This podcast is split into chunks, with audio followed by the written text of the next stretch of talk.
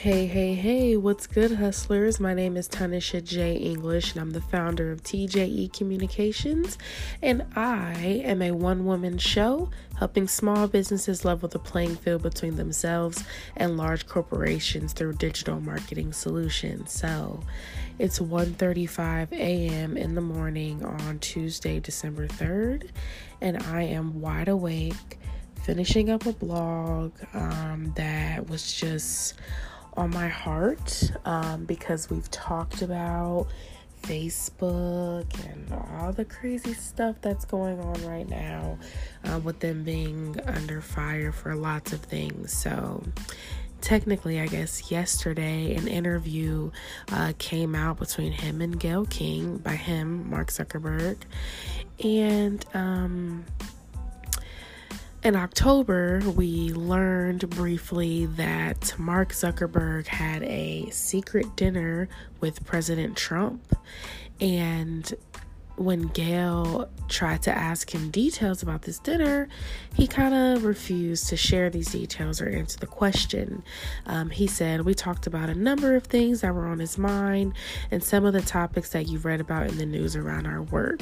He also said, I want to respect that it was a private dinner with private discussion. On top of that, Gayle also, of course, asked him about his stance on political advertisement. And we talked about this before how Twitter actually has banned political advertisement on its platform. Well, Facebook says uh, that well, Mark says that he believes that whether content is accurate or false, that quote consumers should see for themselves what politicians are saying so they can make their own judgments.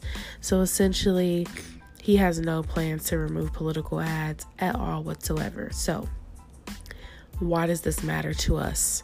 As business owners, we are using these platforms for one reason, and that is to get attention. We want everyone that is our target um, customer to know who we are, consume our content, and buy our products or services. Now, as a society, I think we can agree that we are slowly evolving into a very conscious ecosystem where people want to consume content and products that come from an ethical place and that also make them feel good. Um, and with that, this is going to play a role into the platforms that we use. So, if we as a society agree that Facebook is potentially harmful to the ecosystem, there is a high, high chance that people will slowly abandon the platform and move on to the next best thing. I'm sure uh, we all were on MySpace at some point. We've talked about that before. Xanga, Vine. People are always looking to move on to the next thing. And I truly believe that with the way millennials and younger think, we only want to consume things that make us feel good. And if we all come to the consensus that Facebook is dangerous to our political world, to our democracy, I think that people will slowly start to leave the platform. Now, Facebook is doubling down on not wanting to remove political ads regardless of content. So that means whether that ad has true information, false information, or something in between, they do not care.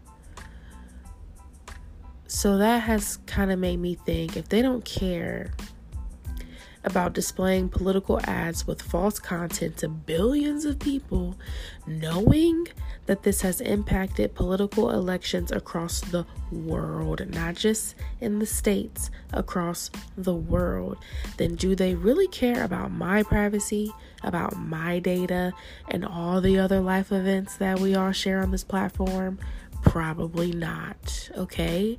So, as a business owner, I've said this so many times to you guys. You need to seriously take a look at how well you actually own your spaces, your audience, and your attention. So, what is space? Space is the place that your content lives.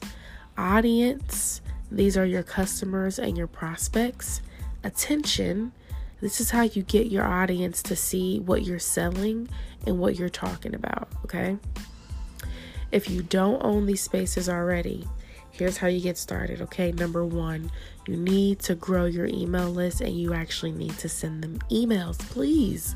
Email marketing is so important because, you know, you can see a person on Facebook and hope that they like, comment, and or engage with your post and somehow some way and then from there take action and go to your website and do something right? With an email you can send that directly to their inbox and get them to interact with it that way okay? Number one. Secondly you need to build a website.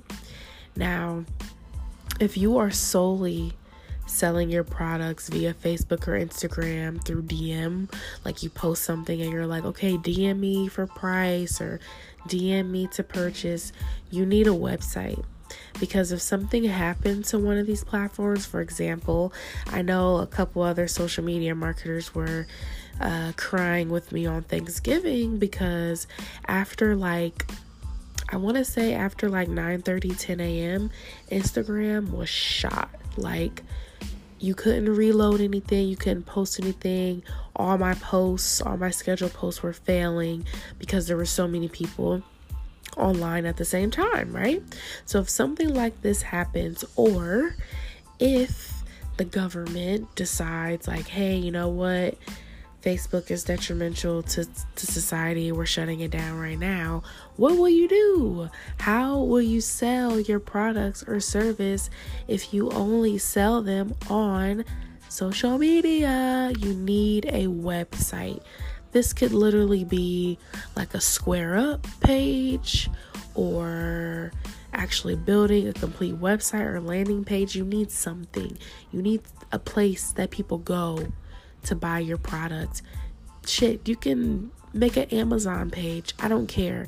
But it needs to be something away from social media in the event that something goes down and you can't get to it. So, website, please. Number three, you also need to share content on a daily basis. I know that you guys think that posting on social media is so hard, but I've told you before, you have to plan it out. So, plan it out so that you can post on social media a minimum once a day, five days a week. Okay? Please. Lastly, you need to create your tribe and create your community.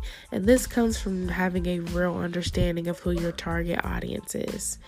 You need to know who these people are so that you can make sure that you are in their spaces, getting their attention.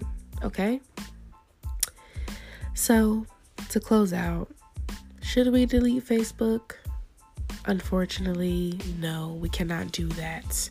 Um, but we do need to make sure that we are prepared to jump on the next thing as early adapters so that we can obtain as much organic reach as possible before it becomes saturated like Facebook is. Cool?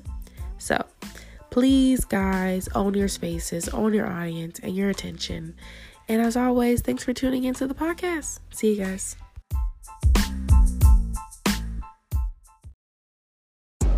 The Respect the Hustle podcast is brought to you by TJE Communications, a digital marketing and public relations agency with the mission to empower and educate small women owned businesses by equipping them with the digital solutions to level the playing field between themselves and large corporations.